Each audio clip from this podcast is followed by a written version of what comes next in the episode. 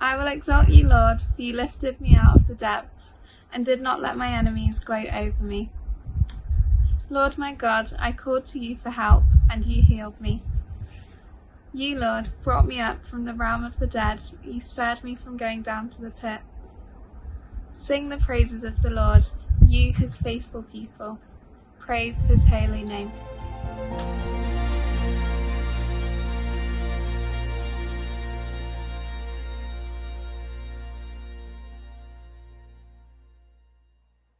How do we respond when we're not feeling joyful? We've been looking together uh, in this series that I have the privilege of continuing for us today about how we find joy. How the invitation to follow Jesus is an invitation to know joy whatever we are facing. But what do we do when we're just not feeling it? When we've taken in all the information we think we need to know about the joy we have in God, about the wonder of who He is, when we've affirmed with our minds that we believe it to be true, and yet we just can't quite seem to get it to drip down here into our hearts. When we can't quite work out how to know that joy, not just in our head, but deep in our guts what do we do? In other words, how do we fight for joy when it's hard? Because the reality is that for most of us, joy is not our natural state of being. And yet it's something that we are all seeking. As we've seen throughout this series, pursuing joy, even in suffering, even against threats to it, means learning how to be present in the moment, to center ourselves on God, Father, Son, and Spirit, and embrace Him as the one who has done in the past all we need to know His joy and carry it into the future. And there's a daily choice for each of us to fight for it. And I know it is for me. What does your morning routine look like. Uh, mine uh, is being woken up by my Alexa alarm with a carefully curated routine that takes me through about 10 different steps uh, in the morning. There's gentle ocean music to kind of ease me into the day, there's some worship songs to try and uh, fix my groggy mind uh, on Jesus. There's a few jokes, as you could well imagine. There's some interesting facts, some classic hits from the 60s, 70s, and 80s. But even with all of that, even with the best routine that I can put together, I wouldn't say that I awaken every day filled with joy. Even when uh, I changed it to a rousing rendition of Three Lions in those heady days a week ago where we thought it might just be coming home, uh, that didn't quite do it. Uh, it certainly did not fill my wife with joy to be woken up in the morning yet again by uh, the dulcet tones of Baddiel Skinner and the lightning seeds. But I think that search for joy is also reflective of the rest of my life. So often over the past year, when so many of the things that have brought me joy have been stripped away, I've found the temptation to look for joy in all the wrong places. And each of us will have those things that we go to for comfort when we know that we aren't living with joy even though we know deep down that they can't and they won't satisfy. Among other things, this past year or so has revealed the inadequacies of so much of the stuff in our lives that we'd been looking to for joy. And that it's only been because of the pandemic stripping them all away that we can see how dependent we've become on them. And as things here in Britain begin to open up again, however you're feeling about that, the danger is that we'll just try to rush back to where we were in February 2020 to reconstruct the scaffolding of stuff that came crashing down 18 months ago and has lain unused since then. And we'll miss the work that God is wanting to do with us in and through this hard and painful and long season. And that what God wants to do in us might just enable us to bear the fruit of joy in our lives for years to come. That's what I'm believing for. And in that passage that Emily so wonderfully read out for us, the psalmist expresses how they fight for joy in the present, celebrating in what God has done in the past and looking with hope to the future. And I want us to explore that today in two aspects. First of all, putting God at the center. And secondly, living with God at the center. So, first of all, putting God at the center. Martin Luther, uh, the great reformer, wrote this. He said, uh, We need to hear the gospel every day because we forget it every day. And that daily rhythm of returning to God is something that we talk about a lot at Oasis, finding moments in our day to pause, to center on Him, and to continue. And this is our foundational daily experience of fighting for joy, to consciously stop ourselves from allowing life to just roll on and to let God break in. To find moments where we get to see and savor Jesus, where everything else fades away and we get that clear sight of his presence with us, his greatness and power, his grace and comfort, his beauty and majesty. When we hear him knocking at the door, waiting to come in again to not allow ourselves to be like the church in Revelation 2 who'd forgotten their first love, who'd forsaken their first love, who forgot what it was to delight in God our Saviour, not just to acknowledge in Him, not just to recognize Him, but to delight in Him. And this is what the psalmist does in verse 1 I will exalt you, Lord, they write, for you lifted me out of the depths. Remember what it was like. That first moment of faith, that first moment where you really knew that God had stepped in and changed everything for you. Do you remember that? And if you don't know that, if you've never known that, do you want to? There's an invitation, even now, right now, to come to Jesus and find the one who changes everything. When, as a community, we encourage one another to pause, we're stirring one another to take hold of the joy that we've known, the miracle of the new lives, new identities, new purpose, new community, new hope that we have in Jesus and to celebrate in it again.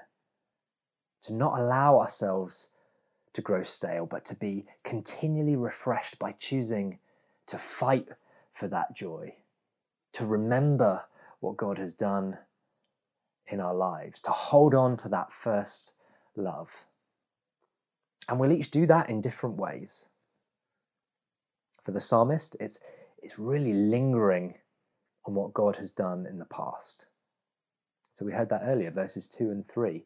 Lord my God, I called to you for help and you healed me. You, Lord, brought me up from the realm of the dead. You spared me from going down into the pit. That's what they wrote. They're remembering what God has done in their lives. They're calling it to mind and resting in it and using that to spark joy and spark worship within them.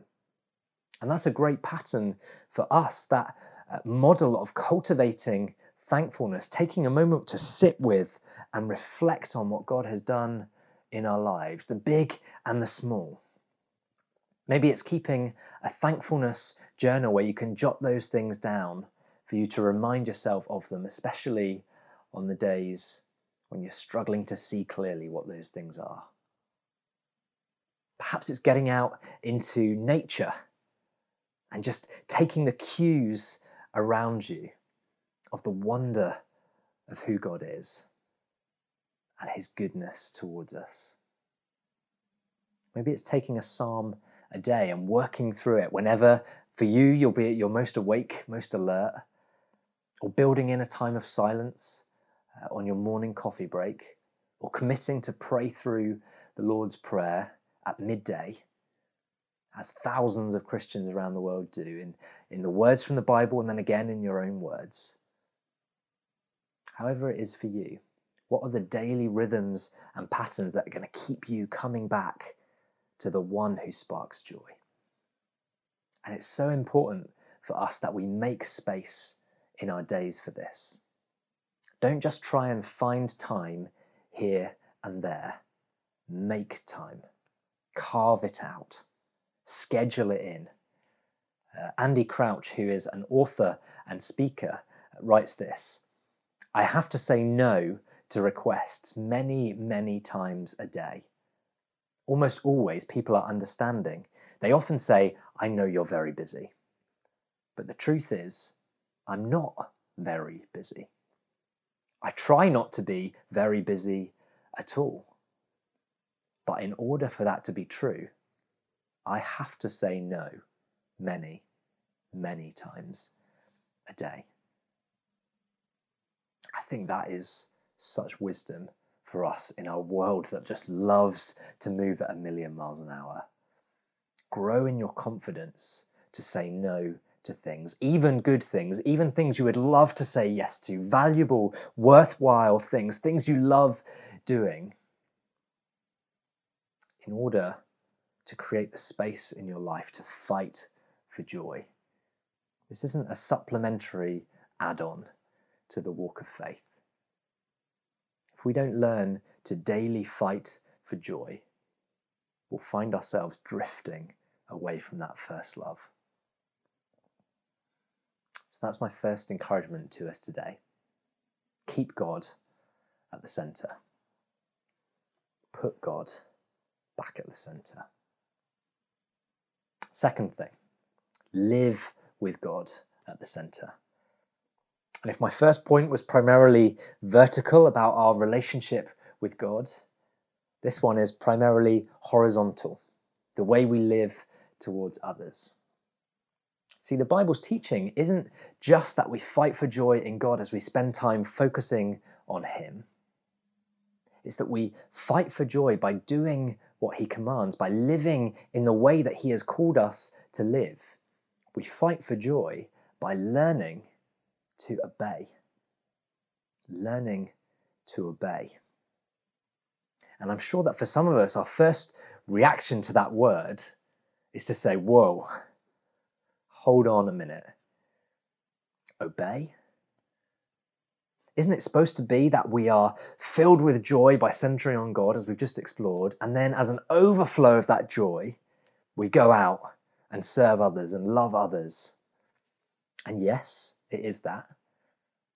But it is also that when we are struggling to know joy, one way that we fight for it is in choosing to obey God's word.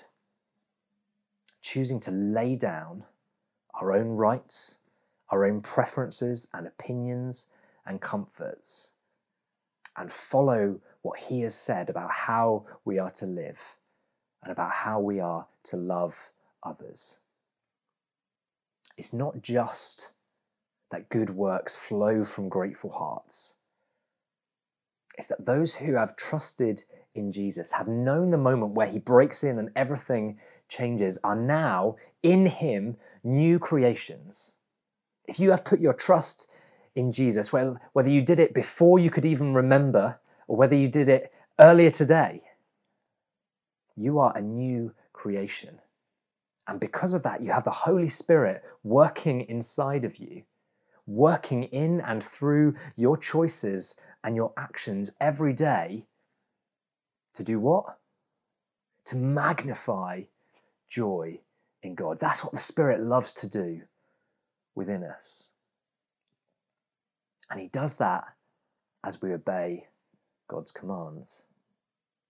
God's commands are given so that as we obey in faith through Christ by the power of the Spirit, we might step more into the fullness of the life that God has for us, knowing His power perfected in our weakness and leading to joy. And this is an idea that we can struggle with, particularly in the 21st century. We don't like following laws, we don't like following rules. We hear the word obey and we think of something oppressive. But this idea is one that is completely familiar to the biblical authors. Psalm 119, the longest chapter in the whole Bible, is an extended meditation on the goodness of God's law and how obedience brings forth joy. Let me read you a few verses. Uh, these are all from the NLT. Verse 2 Joyful are those who observe his rules and seek him with all their heart. Verse 45 I will walk in freedom, for I have devoted myself to your commands. Verse 111 Your laws are my treasure, they are my heart's delight.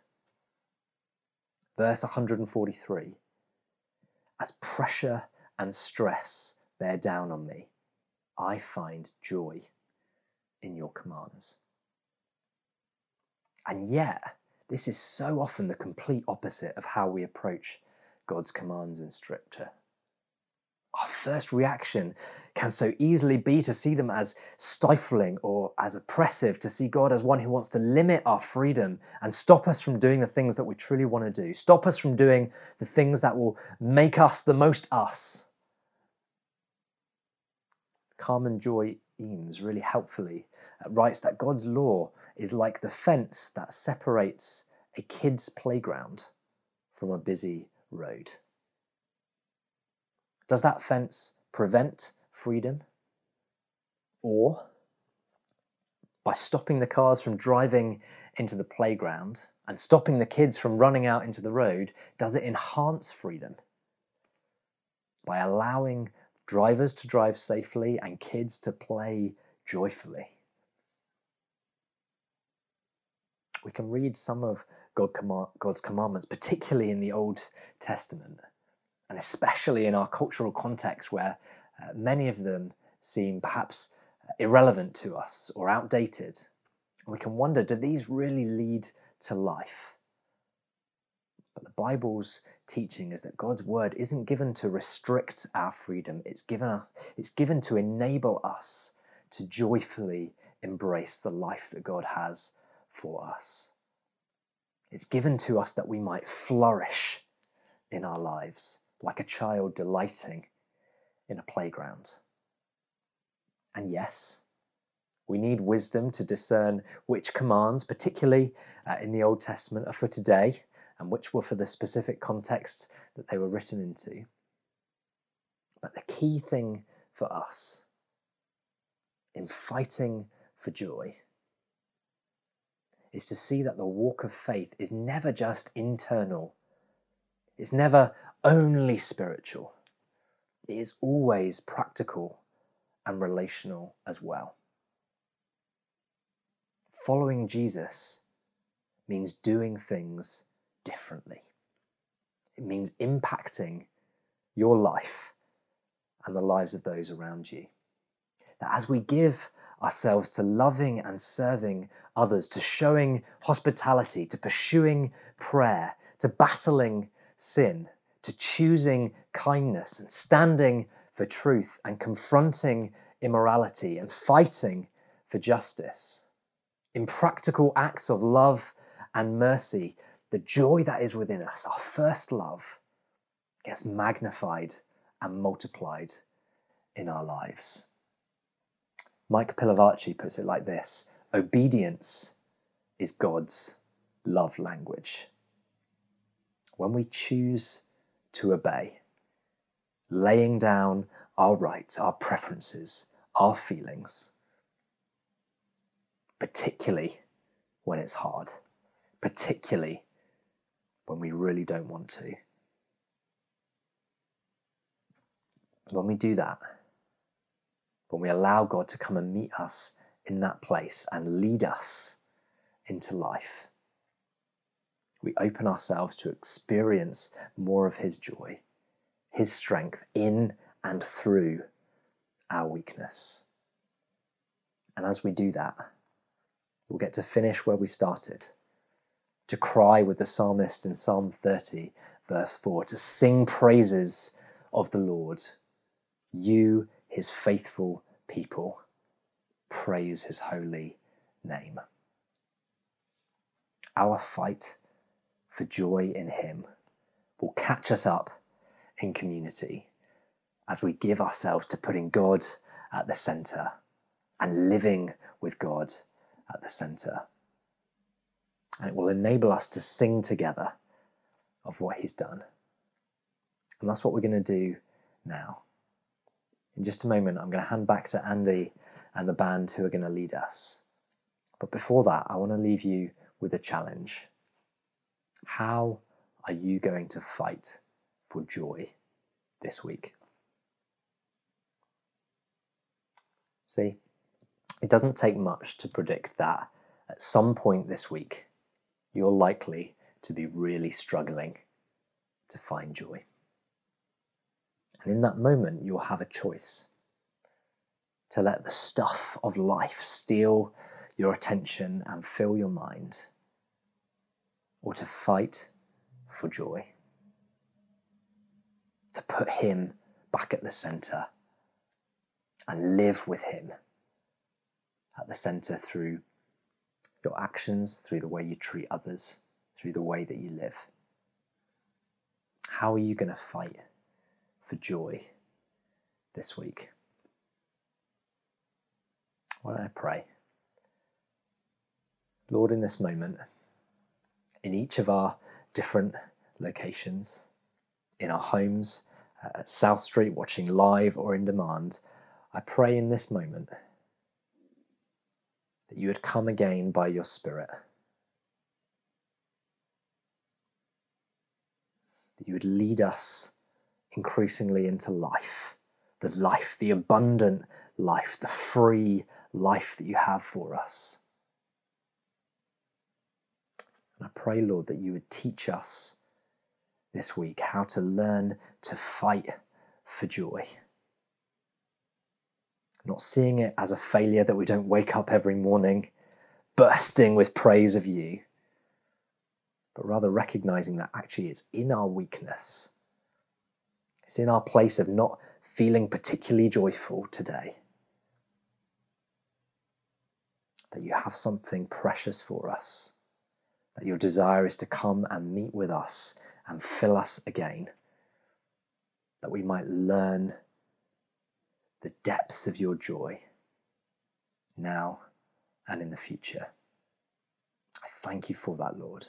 We praise you for it together, and we ask that as a community you would draw us more and more deeply into your joy.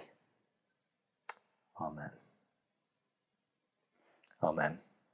Thank you so much for listening.